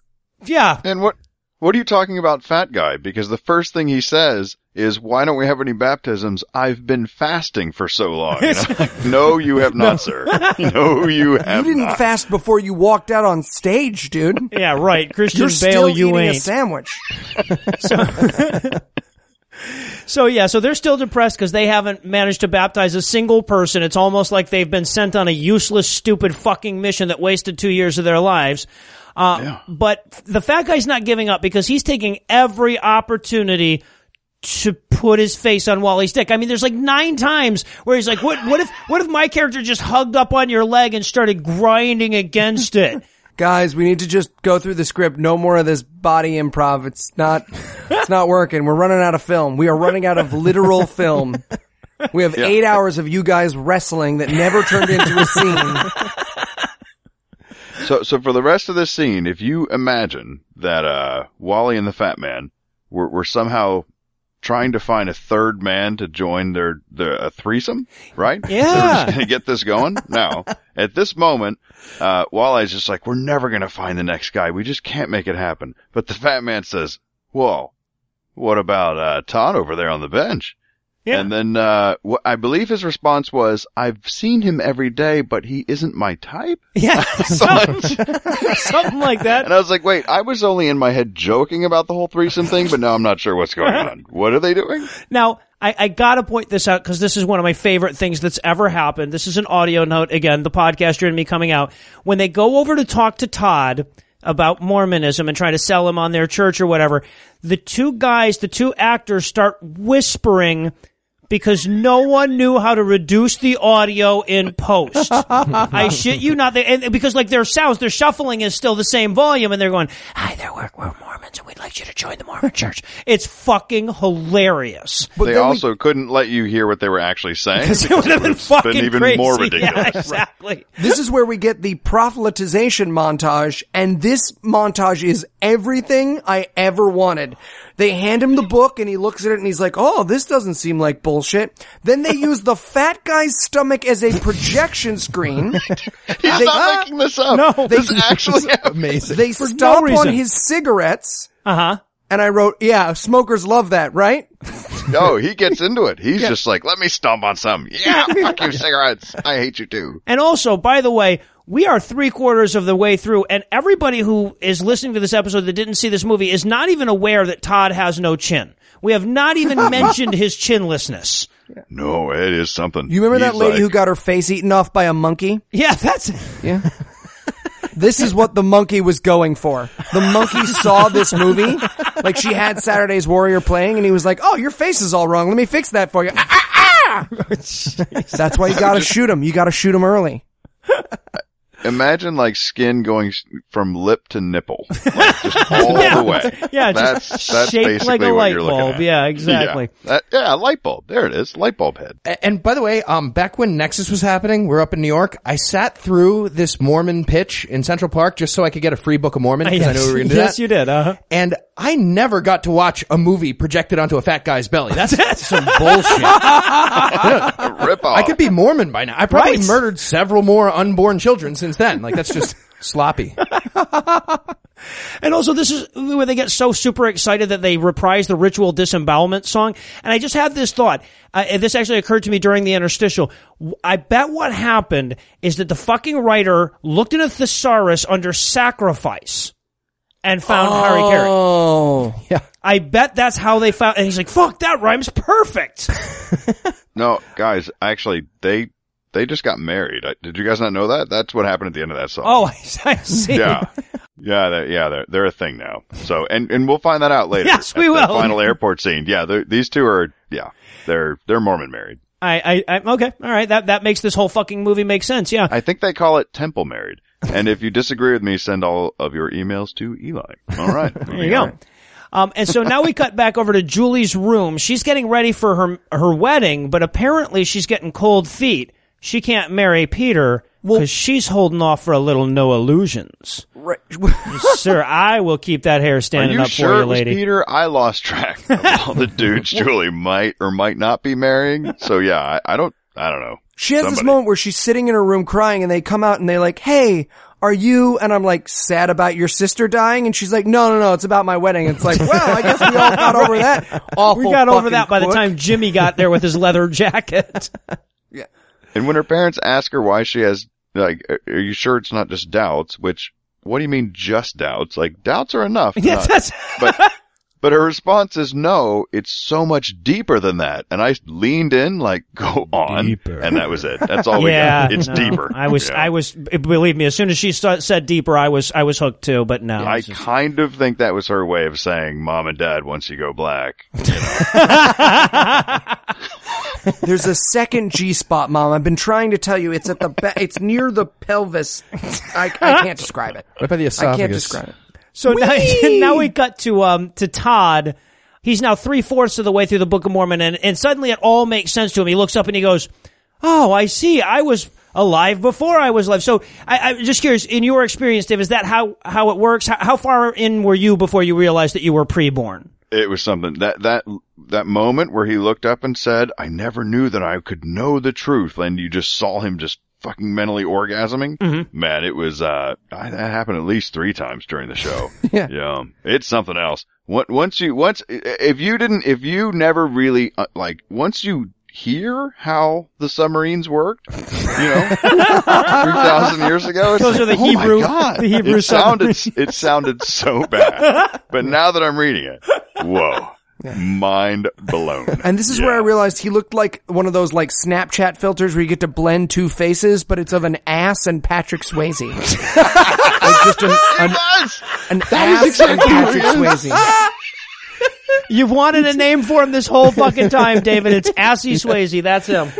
That was it. Kind of looks, it. and he kind of looks like Anthony Edwards, like transitioned into a lesbian Koopa Troopa. He's got a little bit of that going on too. A little of that too.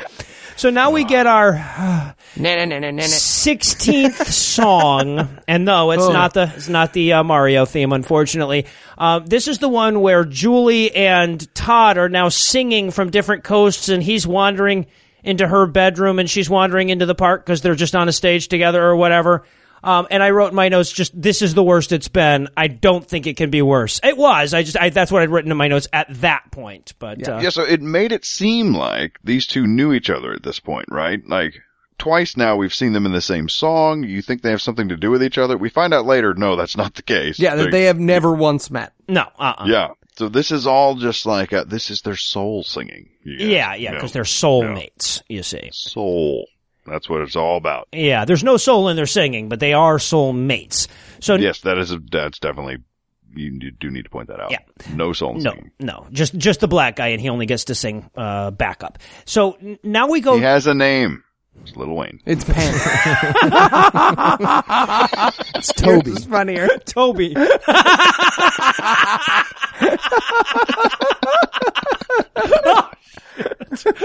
Toby. Toby. It's definitely Toby.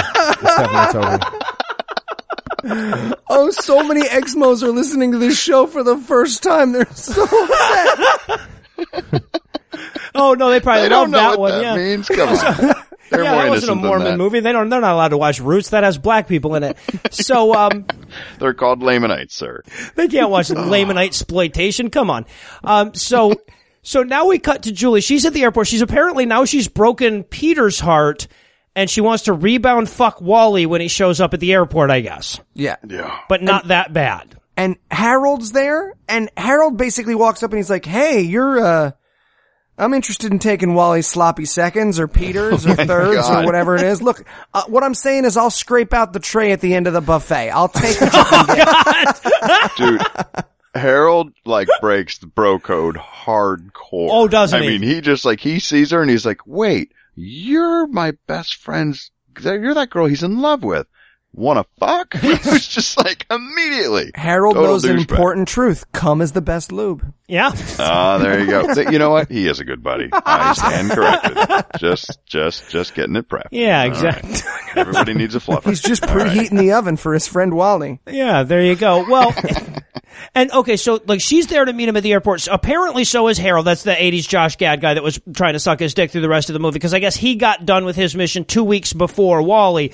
But Wally has a surprise. He's No, bringing. no, and don't forget they are married now. I already told you guys. They're totally Mormon married. Well, well, yeah, yeah. Couple. Again, You're- I will be validated. They, yes, yes. The- you're this, gonna see it. This relationship then. will be consummated before this movie is over. Uh, but we don't know that yet. He tell, or at least he doesn't want to tell Julie that, you know, because I guess he's not all the way gay, uh, Wally. So like maybe still wants a little pussy on the side. I guess I don't know, but. He says, "Well, I'm here because uh, Wally said he's bringing a surprise, and I'm assuming that he meant, you know, his man meat, but they they don't really get into that. So then he arrives at the airport, and we know this because the lady." I'm sorry. I'm laughing thinking about Uh, it. it's- All right, go ahead. no, this is how it worked back in the 80s. I'm sure you remember, Dave. This is how airports were. The fucking yeah. woman at the airport says, I was paid to make this announcement by a guy who's on a fucking airplane until just now. Like, what did, how did he, did he just throw money down on the way or something? I Pre 9/11 America. Pre 9/11 America. I also want you to remember the only person he's expecting to be there is his fat fuck friend. Right. Little bitch boy, Yeah. Mm-hmm. right? He is not expecting anyone else. Oh, so he right. somehow prepares in advance, calls an airport, finds out who's going to be on staff at that gate, and then pays for them to say, here comes the most humble man ever.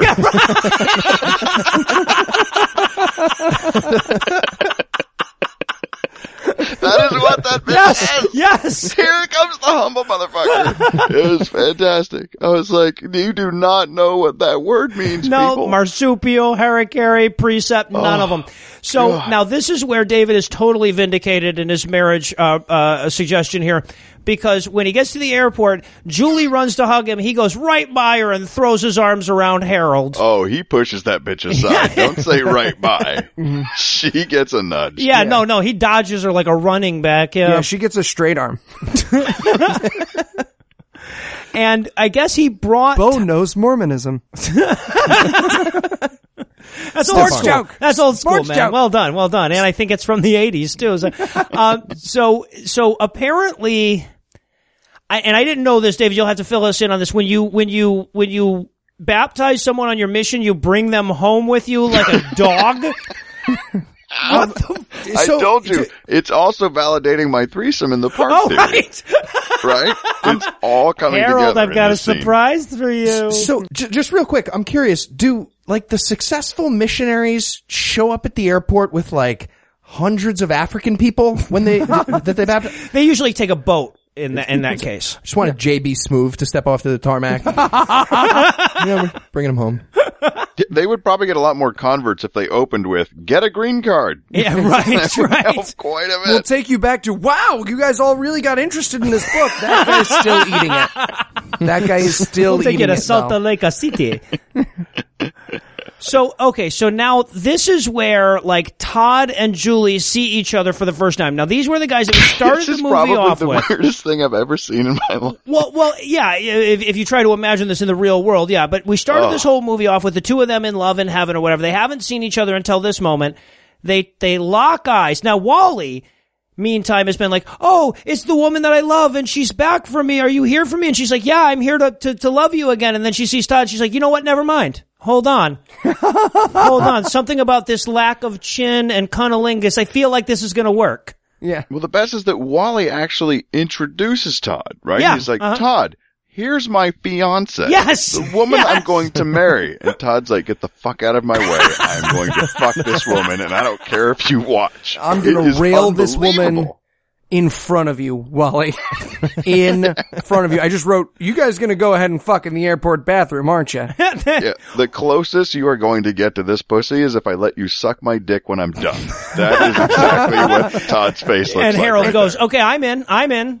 And I want to point, I want to point out a terrifying thing about this because this seems like a crazy scene, but this is actually a problem for Mormons because like this is a belief in Mormonism that you have these pre-heaven soulmates. Mm-hmm. And so Mormon men stalk Mormon women all the time because Yes. they believe this is true and like murder them and don't leave them alone and follow them all over the country and all over the world Not because necessarily of in this that order. idea. And a lot of it apparently originates like at least in the modern understanding with this movie.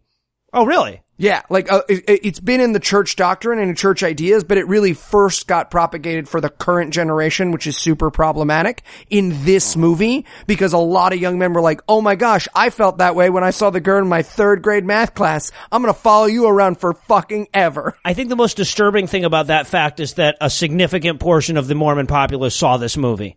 Whoa. That's pretty I mean, terrifying.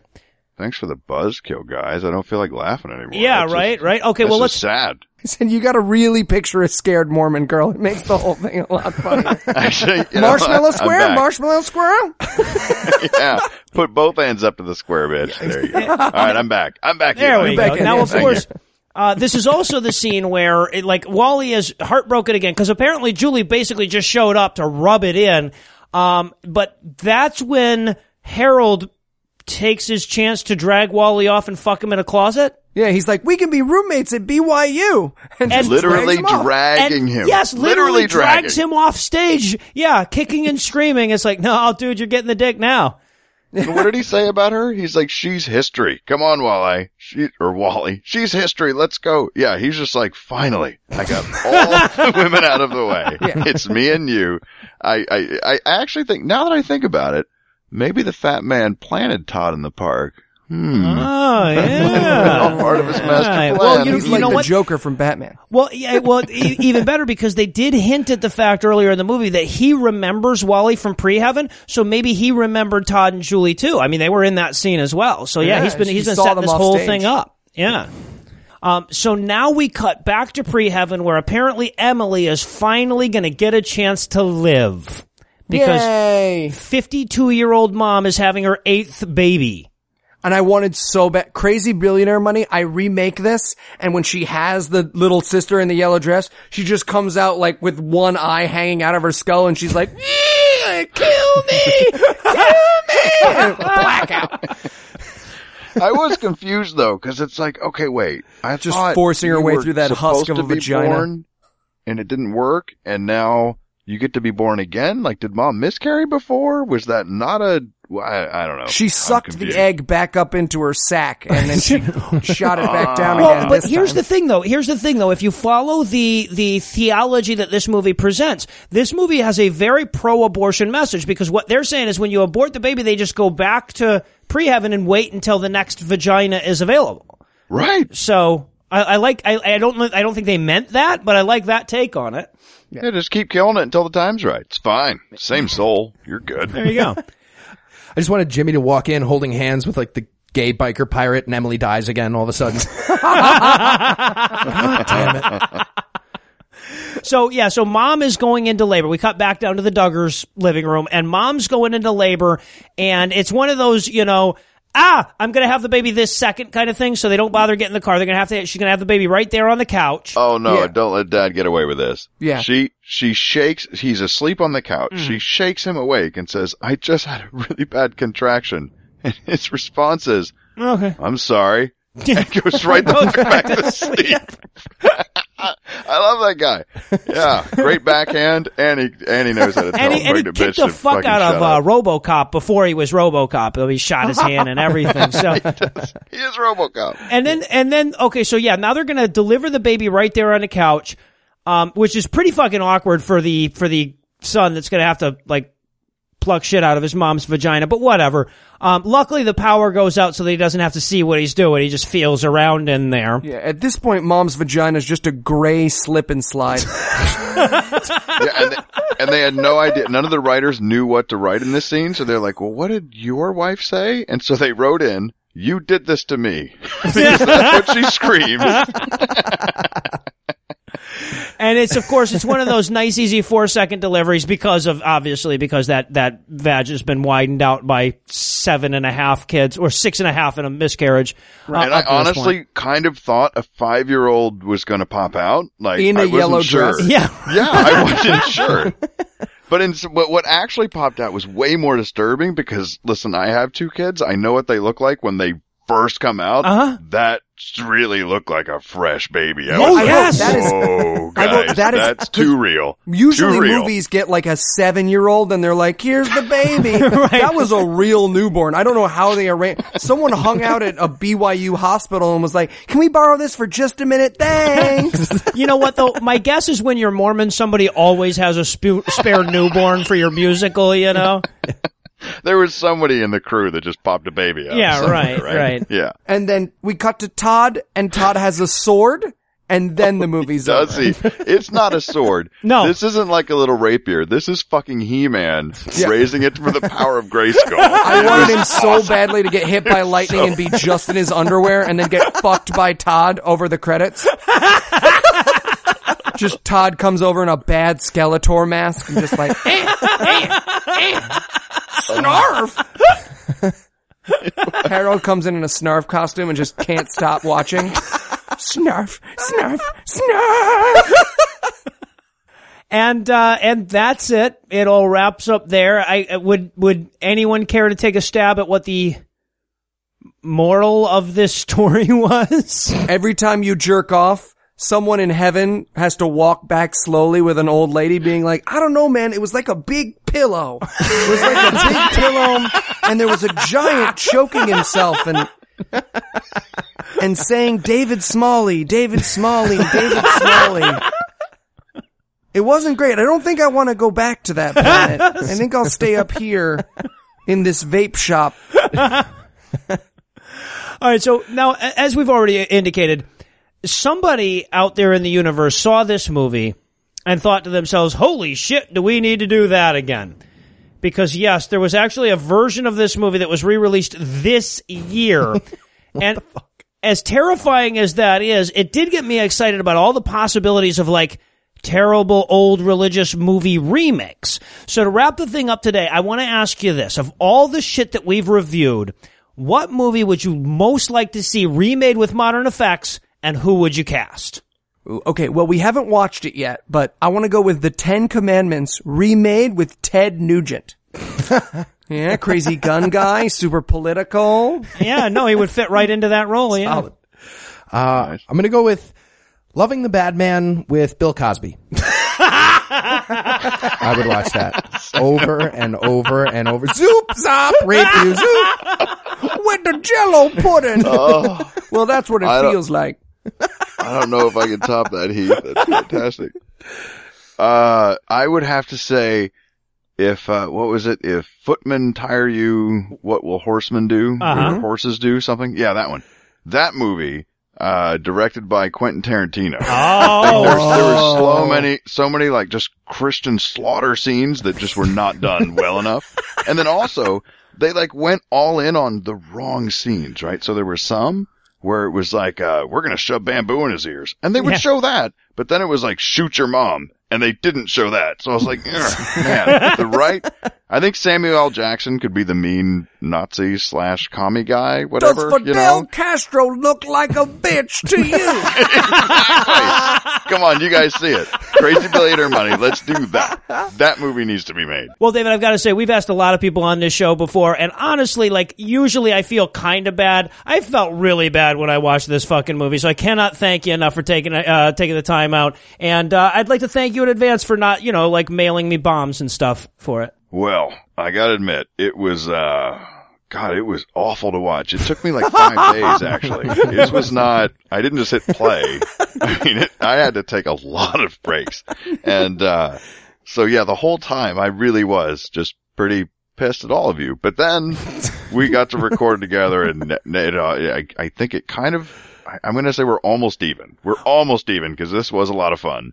This is But, like the uh, debate yeah. from the atheism movie where he's like, I hated you, I cried, I considered killing you, and now I'm here on this podcast. Clarence next time, Gilliard next time, of let's Gam. legitimately do something live, right? Let's do a mystery science theater to one of these, and I'm I'm in. But this uh, watch by yourself and take notes business. Oh, I- I that just- is- that is hardcore. And if you don't mind, just to be official here, it was a coincidence that right after you started watching this movie, you quit podcasting altogether, right? That's not entirely our fault. Yeah, I was going to edit in you saying yes one way or the other, so I'm glad you made it easy. yeah. Oh my god, I could blame it on you, huh? That's interesting. I hadn't thought of that. I hadn't thought of that angle. Yeah, it's a popular thing to do in podcasting these days. And I didn't retire from podcasting. I just retired from hosting. That's Oh, right, right. Yeah, a professional podcasting guest now. Yeah, right on. exactly. Awesome. Awesome. Well, thanks again, bro. And well, that does it for our review of Saturday Warrior. That's not going to do it for our episode just yet because we still need to sucker you back in next week. So tell us, Eli, what's on deck? We got a Mormon movie double feature. Yes, The we do. Most requested movie for Mormon month has been Johnny Lingo.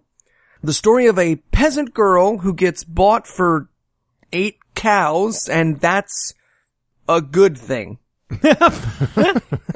Now, of course, the problem with this one is it's like 25 minutes long. Yeah. So we felt like we they felt the need to tack on a second movie as well. Mm-hmm. And that is Video or whatever. Cipher in the Snow, which appears to be a cautionary tale about Mormon parenting and how your kid'll die if you're not Mormon enough or something. So, so we had a little bit of that in this week's movie as well. Yeah. So I guess with all that to look forward to, we're going to bring episode 42 to a merciful close, but not before I thank the mellifluous David Michael for hanging out with us tonight. If you'd like to hear more of his sexy voice, check out the archives, I guess, of my Book of Mormon. You'll find it linked on the show notes for this episode. Once again, a huge thanks to all the Patreon donors that help make the show go. If you'd like to count yourself among their ranks, you can make a per episode donation at patreon.com slash godawful and thereby earn early access to every episode. You can also help us a ton by leaving us a five-star review on iTunes and by sharing the show on all your various social media platforms. And if you enjoyed this show, be sure to check out our sibling shows, The Scathing Atheist and The Skeptocrat, available on iTunes, Stitcher, and wherever else podcasts live. If you have questions, comments, or cinematic suggestions, you can email godawfulmovies at gmail.com. All the music used in this episode was written and performed by Ryan Slotnick of Evil Drafts on Mars and was used with permission. If you like what you hear, hear more by following the link on the show notes to this episode. Thanks again for giving us a chunk of your life this week. For Heath Enwright and Eli Bosnick, I'm Noah Lugeons, promising to work hard to earn another chunk next week. Until then, we'll leave you with a Breakfast Club close.